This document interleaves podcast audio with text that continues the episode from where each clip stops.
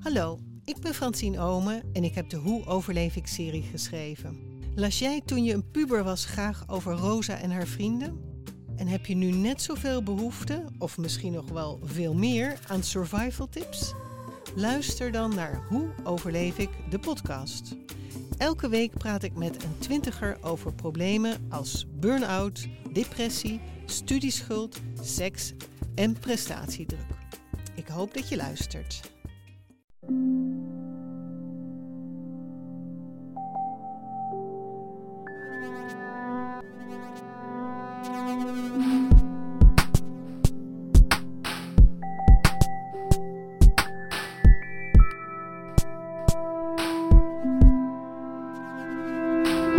Welkom bij Relaas, waarin iemand een verhaal vertelt over iets dat hij zelf heeft meegemaakt. En we zijn er bij Relaas van overtuigd dat iemand pas echt leert kennen als je zijn verhaal hebt gehoord. En voor deze week geldt dat ook heel letterlijk. Je kan Michiel niet kennen als je dit verhaal nog niet hebt gehoord.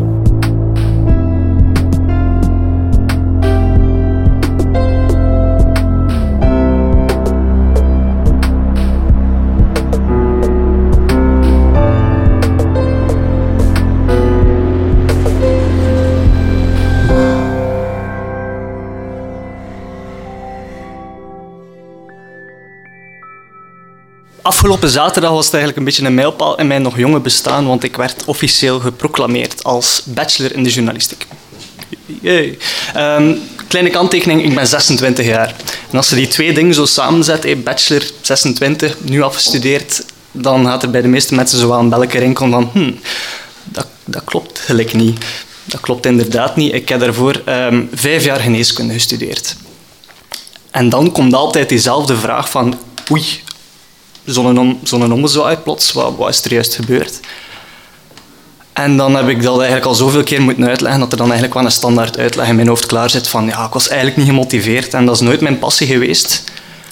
En op den duur begon dat te wegen op mij. Hè. Zat ik achter met mijn vakken, um, werd ik er eigenlijk ook niet gelukkig van en heb ik na vijf jaar beslist om de stekker eruit te trekken en te kiezen voor iets waar ik wel gelukkig van werd en dat is journalistiek geworden. En eigenlijk is dat wel bevat dat heel veel waarheid, maar het is eigenlijk de waarheid met een heel schoon streksje rond. Want eigenlijk is de volledige waarheid niet zo mooi. Um, ik denk het meest accurate antwoord dat ik ooit op die vraag gegeven heb was toen dat ik te gast was uh, in Kante kan u redden op 1 op zondagavond. En Tom Leenaerts, de presentator, vraagt diezelfde vraag van hey, vijf jaar, leg dan een keer uit en ik had eigenlijk al, al de dagen ervoor niet geslapen liggen top, want ik wist die vraag gekomen, wat ga ik erop antwoorden? Uh, het is zondagavond op één, de mensen willen niet doodgeslaan worden met een triestig verhaal. Al superveel dingen in mijn hoofd en toch flap ik er super impulsief uit van, ja Tom, ik heb eigenlijk veel gelogen. Waarna dat er zo een super pijnlijke stilte valt. Zo hoort zo in de verte een krekeltje. En dan vraagt Tom Leenaars, wat is uw sterrenbeeld? Dus oké, okay, uh, goede vervolgvraag. dat, dat, dat, momentje is er uiteindelijk uitgeknipt. Uh, dat zat niet in de montage, dodged the bullet. Uh, maar eigenlijk, achteraf gezien, was dat wel het, het, het, het, antwoord waarom dat ik vijf jaar lang geneeskunde gestudeerd heb. Um, nu, daar zijn jullie nog niet veel wijzer mee natuurlijk. Dus misschien om dan een keer helemaal uit te leggen, ga ik terug naar voor mijn periode geneeskunde. Toen dat ik nog jong en uh, een beetje een egotripper was. Ik was ik hoop dat dat niet arrogant klinkt, maar ik was eigenlijk best wel een slimme gast. En eigenlijk moest ik nooit veel doen om heel goede punten te halen. Met als gevolg dat ik eigenlijk met het concept leren zeer onverschillig en lui en ja, ik kende dat gewoon niet. Ik heb nooit leren leren, zoals dat ze dat zo mooi uitleggen in het vijfde leerjaar. Um, en eigenlijk heb ik zo'n mentaliteit gekweekt als ik jong was, dat iedere keer als er iets op mijn pad lag, een, een obstakel waar dan een mens zich door moest slaan, want dat gebeurt soms in het leven, dat ik daar eigenlijk een omwegje bij nam. En die omweg, dat was eigenlijk altijd een leugen. Als ik geen zin had om naar school te gaan, dan uh, zei ik dat ik ziek was. En dat deed ik vijf keer op een jaar, want vijf keer per jaar kun je dat doen zonder dat je een doktersbriefje nodig hebt. Uh, als ik een nota had, dan vervalste ik mijn moeder haar, haar handtekening. Ehm, en op den duur werd dat iets, iets op, waar ik op een heel rare manier heel goed in was. Dat was niet zomaar een leugen dat ik vertelde. Dat was eigenlijk een heel scenario dat ik rond een leugen breide, waarbij dat als ik tegen u zou vertellen, dat je zou denken van, dat kan niet gelogen zijn. Dat is, zo, zo goed verteld. Dat, ja, wie is dat er dan nu verzin? Wel, ik verzon zo'n leugens. En, en dat, komt en dat komt en dat komt. En plots zijn je 18 jaar en moet je eigenlijk een heel belangrijke beslissing pakken in je leven. Maar zoals ik zei, ik was nogal negotripperke. Dus eigenlijk heb ik die beslissing maar op één ding laten terugkomen. En dat was, hoe wil ik dat mensen mij zien? Ik wil dat mensen mij zien als iemand succesvol. Als een slimme gast die ook iets met zijn verstand gedaan heeft. Die een prestigieuze richting ging gaan studeren. En daarna een, een super succesvol leven met een schone vrouw. En, uh, al, al, alles dat hij maar kon krijgen, dat, dat, dat pakte ik in mijn leven. En ik ging de wereld wel even verslaan. En voor mij was dat geneeskunde. De, de droom van nu, topsporter voor jongetjes, dat was blijkbaar toch niet zo hoog gegrepen voor mij als voetballer. Dus ik mij uh, naar, naar, naar een andere droom verzet en dat was dan arts. Maar arts, dat is voor mij het schoonste beroep ter wereld. Want je komt in contact met mensen, je bent een soort vertrouwenspersoon, zeker als huisarts, waarbij je niet enkel gezondheidsklachten, maar eigenlijk gewoon levensklachten binnenkrijgt. Daarnaast heb je ook een soort status binnen de gemeenschap, denk ik nog altijd. Het is niet meer, niet meer de meneer dokter van vroeger, maar het is wel iets, ja, iets belangrijks. Het verdient ook goed. Dat, dat hele totaalpakket dat was voor mij de schoonste job ter wereld. En dat is voor mij nu nog altijd zo. Maar het is niet omdat je iets de schoonste job ter wereld vindt, dat dat ook een job is die voor u is weggelegd. En eigenlijk was ik niet volwassen genoeg om mij op dat moment de vragen te stellen die er echt te doen op zo'n moment. Van, wat wil ik in het leven? Wat prikkelt er mij? Wat, wat, wat houdt er mij bezig? Waar word ik gelukkig van? Maar die vragen heb ik allemaal niet gesteld. Hè. Dus eigenlijk enkel bij die ene vraag gebleven. En geneeskunde begin studeren. Het eerste jaar deed ik dan nog pendelend vanuit West-Vlaanderen. En toen was er nog een zekere controle. Ik kon niet iedere dag thuis blijven, want anders ging dat wel een beetje opvallen bij mijn ouders. Af en toe zei ik wel een keer dat ik ziek was, of zei ik een keer dat de les was afgeschaft. Of zo. Maar de meeste lessen ging ik wel, maar dat was eigenlijk echt niets voor mij. Ik zat er totaal ongeïnteresseerd. Um, maar ik zat er wel en ja, ik stelde mij daar eigenlijk weinig vragen bij. En tijdens dat eerste jaar heb ik eigenlijk voor de eerste keer ook echt een, een zeer ernstige leugen verteld. Ik moest een paper schrijven en dat was over een bepaald onderwerp. Je mocht dat kiezen, maar je moest dat onderwerp wel laten goedkeuren op voorhand. Ik was er niet mee bezig, dus ik wist dan natuurlijk weer niet dat ik dat moest laten goedkeuren. En drie dagen voor een deadline denk ik van, oh shit, uh, die paper, vlug nog iets uit mijn mouw schudden, indienen en dan zie ik het wel op het feedbackmoment. Nu, zoals verwacht, op het feedbackmoment zit die vrouw aan de andere kant van de tafel en die zegt van, ja, eigenlijk was uw paper wel oké, Um, hij had die onderwerp niet ingediend, dus we gaan u er niet kunnen doorlaten. Ik had natuurlijk al iets voorbereid voor dat moment. Dus ik zet mijn trieste stemmetje op en ik vertel oh, dat, dat, er iets ja, in mijn familie gebeurd was. En uh, met, met die stem dus. Um, dat eigenlijk totaal niet grappig, maar goed. Um, en ik vertel je, er is iets in die familie gebeurd op het moment dat ik dat moest indienen, dat onderwerp. Ja, ik, ik was volledig het woorden kwijt. En dan had mijn vriend echt op mij moeten inpraten van nog verder te doen met de richting. En dan heb ik die paper nog geschreven. En ah, ja, kijk, ik versta als ze mij er niet doorlaat, maar het was, het was echt het was sterker dan mezelf. En zoals dat ik gehoopt had, reageert die vrouw heel moederlijk en empathisch. En die zegt van, ah jongen toch, allee, had dat moeten vertalen aan ons. Nee, wij, wij, wij, wij weten dat wel, dat dat af en toe gebeurt, zo'n familiale kwesties. En hey, bla bla bla, heel dat gesprek gaat verder. Ik, ik, ik, ik sla de deur achter mij dicht van dat bureau met een grote grijns van ach, ik heb mij er hieruit gezwanst. En s'avonds sta ik aan het oog op café in Doverpoort, ergens waarschijnlijk. En zit ik in geuren en kleuren tegen mijn vriend te vertellen hoe dat ik die arme vrouw om de tuin had geleid toen stond ik daar totaal niet bij stil dat dat eigenlijk de eerste keer was dat eigenlijk het, het soort qua-jongenslaagje van mijn leugens was verdwenen en dat dat eigenlijk iets heel frauduleus was beginnen worden. Want eigenlijk lieg je over iets heel serieus en je beseft het zelf niet eens. En op het einde van het eerste jaar had ik superveel examens, want uiteindelijk met leugens kleur je nog altijd niet de juiste bolletjes of ja, geef je niet de juiste antwoorden op een, op een antwoordblad. Dus ik had acht herexamens, maar ik had wel een doel om plots toch een keer keihard te studeren. Want mijn pa, de afspraak was, als je niet erdoor zit voor al je vakken, dan mag je niet op kot. Dus ik een maand na keihard studeren. Want ik wou op kot, ik wou niet meer iedere, iedere week één keer kunnen weggaan en moeten vragen aan maat of dat ik kon blijven slapen. Ik wou vrijheid, ik wou op kot kunnen gaan. Dus ik heb een maand en een half keihard gestudeerd, voor alles erdoor. Op kot, maar zoals dat je waarschijnlijk wel beseft, om volledig de verkeerde beweegreden. Ik, ik studeerde niet omdat ik die leerstof wou kennen of omdat ik later een goede dokter wou worden. Ik, ik, studeerde omdat ik op kot wou gaan. En toen is, eigenlijk, is het eigenlijk volledig beginnen ontsporen, omdat ik plots in een omgeving zat waar dat eigenlijk mijn leugens welig tierden. Er was niets van controle meer. Er was geen moeder die s ochtends aan mijn bed stond voor te zeggen van hey, moet je niet naar handmatje ik bleef gewoon liggen in mijn bed. Ik ging niet naar de les. Dus ik vertelde dus weekends tegen mijn ouders dat ik naar de lessen was geweest, terwijl dat geen waar was. Ik vertelde tegen studiegenoten dat ik, dat dat eigenlijk allemaal zo niet echt iets voor mij was, die, die, die aulas. en die prof die zit te vertellen tegen 300 mensen. en we zijn allemaal cijfertjes op een stoelje. Ik, ik, ik, ik ben een autodidact. Ik studeer aan mijn bureau of ga naar de bibliotheek en daar leer ik mijn cursussen. En die knikte een keer. Oké, goed. En zelf als het iets ingewikkelder werd, als ik bijvoorbeeld een praktijkles had in een, in een klein groepje, dan zat ik bijvoorbeeld met iemand dat ik goed kende van Tielt en die zei van achter vijf lessen dat ik niet was komen opdagen van waar zit jij Michiel? Ja, dat is hier wel op aanwezigheid, je moet hier wel zijn.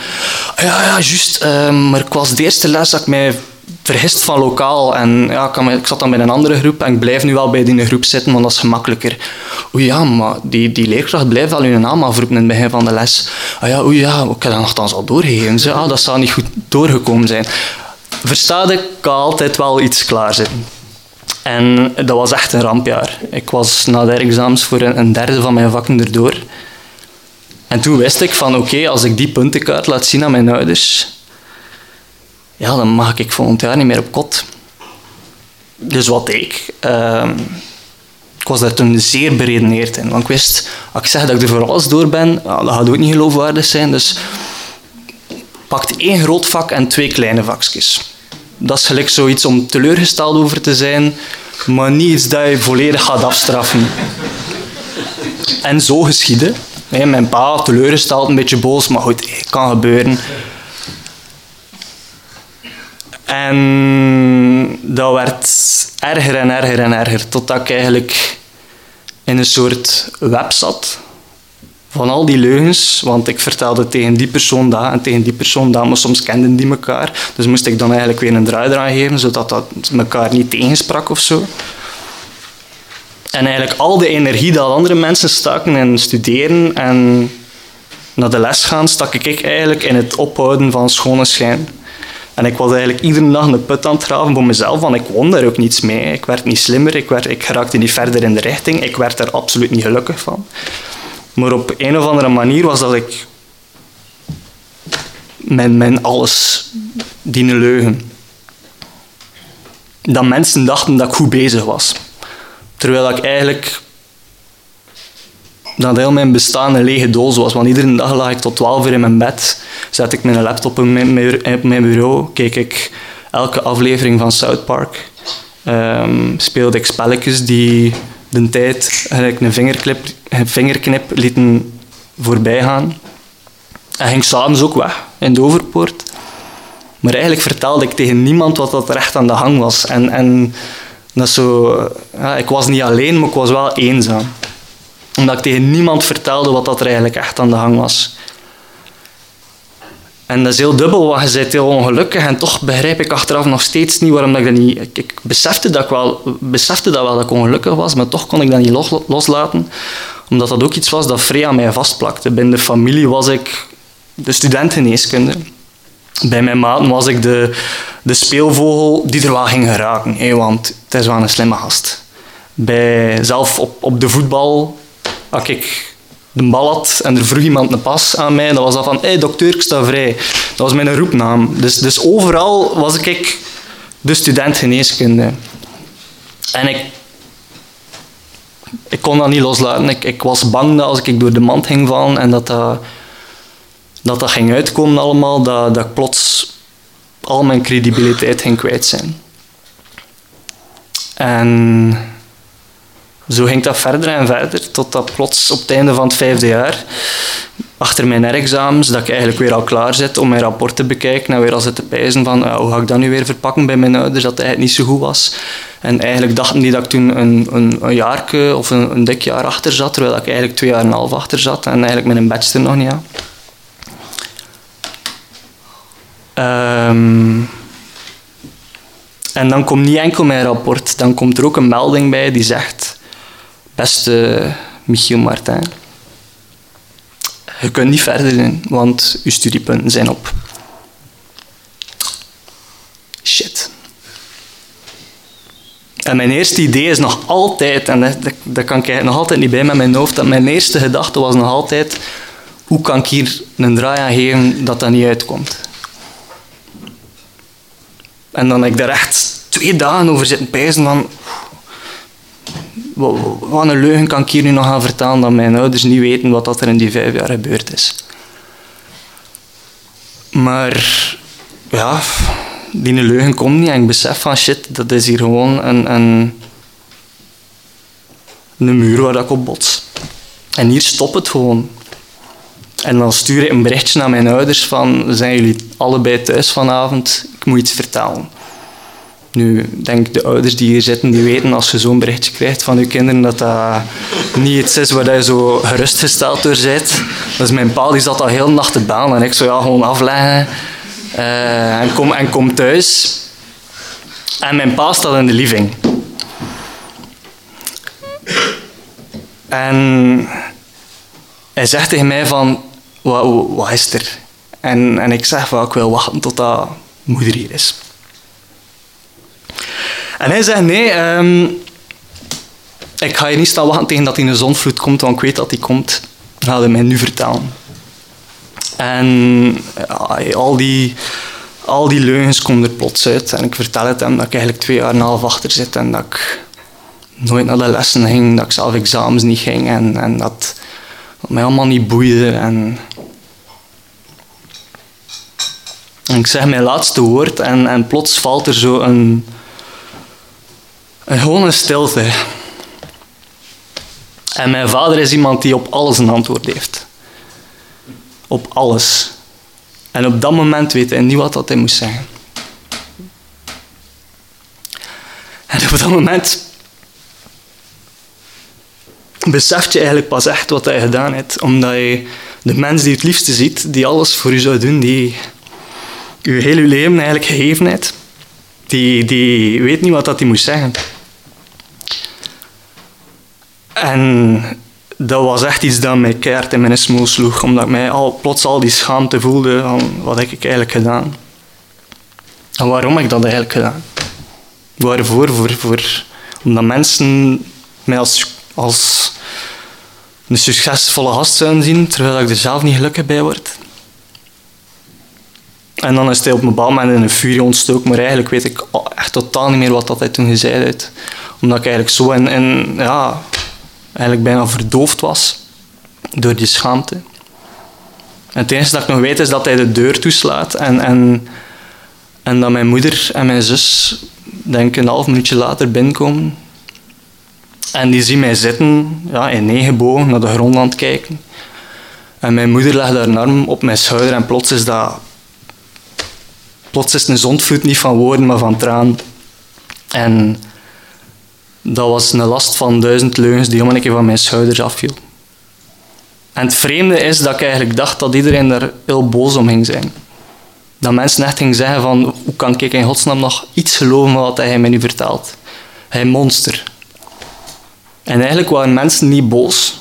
Mensen waren eigenlijk vooral teleurgesteld. Zeker mijn ouders, die, die hadden vooral het idee van... Allee, wat voor ouders zijn wij dat, dat, dat ons eigen zoon dat niet tegen ons kan vertellen? En mijn maten dachten dat ook, wat voor vrienden zijn wij, dat, dat, dat onze beste maat dat niet tegen ons kan vertellen. Wat dat eigenlijk ook weer dubbel pijnlijk is. Maar je wilde eigenlijk dat mensen boos zijn op dat moment, maar ze zijn niet, ze zijn teleurgesteld. Dat is nog pijnlijker eigenlijk. En dan had ik voor mezelf zo uitgemaakt van, ik ga, ik ga een band gaan werken. En eigenlijk op dat moment hebben mijn ouders gezegd, ga dat niet doen. Want je gaat er ook niet gelukkig van worden. En je bent iemand die ergens moet uitgedaagd worden in je denken en aan band word je niet uitgedaagd in je denken. Dus spijs er een keer goed over na. En als je nog iets wil studeren, dan is het nu de moment. Dan mocht je nog aan iets beginnen. Wat wat eigenlijk bizar is, achter dat je net hoorde het van je zoon dat hij vijf jaar op je kosten gelogen heeft en in zijn bed lag te stinken. Maar dat is dus wat dat ze zeggen. En dan heb ik plots eigenlijk wel al die vragen gesteld dat ik eigenlijk op mijn achttiende niet gesteld heb. Van wat, wat prikkelt er mij, wat, wat boeit er mij, waar ben ik passioneel om? En, en plots ja, was, dat, was dat idee er journalistiek en ik ben eraan begonnen en dat was na zo'n ommezwaai, dat was plots niet meer met tegenzin uit bed komen. Dat was plots gewoon, ah, oké, ik ga naar de les, want het interesseert mij. Dat was plots in het weekend thuiskomen bij mijn ouders en niet zeggen van oh, laat mij gerust, ik wil het niet over geneeskunde babbelen. Dat was plots van, ah, ik heb dat gedaan, heb dat gedaan, heb dat interview afgenomen, bla. Plots trok ik mij niet meer weg in sociaal isolement, omdat het dan makkelijker was om te liegen, want dan, ja, als je alleen bent, dan moet je tegen niemand liegen. Plots was ik weer sociaal tegen mijn vrienden ik een vriendin leren kennen, wat dat in die periode ook nooit zou gelukt zijn, omdat ik ja, een vriendin, dat is iemand die je toelaat in je intiemste gedachten. En al mijn intiemste gedachten waren leugens, maar plots viel dat allemaal weg, vielen die puzzelstukjes in elkaar. En dan vorige zaterdag was dus de proclamatie en ben ik afgestudeerd. En dat ging allemaal voor niets. En stonden mijn ouders daar. Ongelooflijk trots. En dat was het beste gevoel. Dat ik Kort op de naam.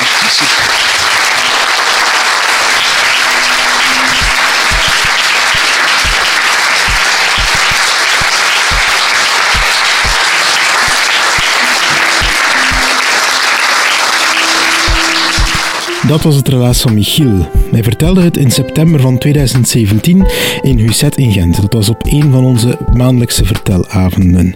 Je hebt het gehoord, zijn verhaal start met een kleine leugen. Hij beschrijft dat zelf als de waarheid met een schoon strikje rond.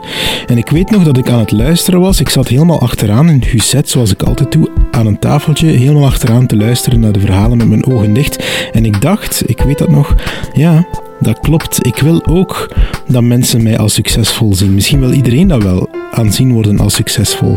En dan ga je al eens iets achterhouden of iets verbloemen of iets mooier maken dan het werkelijke is. En als dan natuurlijk de spuigaten uitloopt, dan beland je in een situatie zoals die van Michiel. En bij Michiel is gelukkig alles goed gekomen. Hij heeft zijn diploma journalistiek gehaald, dat heb je kunnen horen. En hij werkt ondertussen ook als journalist bij een Belgische krant. En wees gerust, ze kennen zijn verhaal daar, het heeft er ook in de krant gestaan. Je hoorde het, Michiel, dat is een goede verteller. Hij klonk helemaal op zijn gemak daar in set. Hij zat op een stoeltje helemaal vooraan en hij vertelde alsof hij nooit iets anders had gedaan. Misschien had hij het verhaal ook wel al 10 of 20 of 30 keer tegen zijn vrienden verteld, ik weet het niet helemaal. Maar als jij iemand bent die ook zo'n verhaal heeft, dat geeft niet als je dat al 30 keer verteld hebt, of misschien dat het al eens in de krant heeft gestaan. Voor mij geeft dat niet. Als je zin hebt om dat verhaal eens te brengen bij Relaas, dan kan dat. Je kan ons gewoon een mailtje sturen. Hallo@relaas.be is dat. Of je kan ons via de Facebook Messenger uh, lastigvallen of via onze website een formuliertje invullen. Dat mag allemaal. Relaas bestaat uit een hele groep mensen. Allemaal mensen met hetzelfde doel, namelijk uh, andere personen, andere mensen aan jou voorstellen aan de hand van hun verhaal. En dat doen we door maandelijks een vertelavond te organiseren. Misschien weet je dat al. Maar we hebben ook wekelijks een podcast. En tegenwoordig brengen we ook de verhalen op sociale media, Facebook, Twitter, Instagram, noem maar op. En daarvoor hebben we een heel team en ik uh, sta erop om ze altijd te bedanken. Uh, Evita Nocent, Anneleen Schelstraat, Timo van de Voorde, Sarah de Moor, Charlotte Huigen, Wouter Dupré, Sarah de Smet, Egwin Gontier, Lee Haman, Dieter van Huffel, Ruby Bernabeu Plaus, Stefan Grijaert, Sarah Latré, Philippe Cox, Marleen Michels, Katlijn de Vries, Steve Konaar En ikzelf ben Pieter Blomme. En we hebben tegenwoordig ook een stagiair. Dag Sarah. Sarah heeft ervoor gezorgd dat onze verhalen ook op YouTube staan tegenwoordig. Dus als je uh, af wil van jouw podcast-app en je hebt gewoon zin om ons op YouTube te beluisteren en te bekijken, dan kan dat. Bedankt om te luisteren naar ons verhaal en tot volgende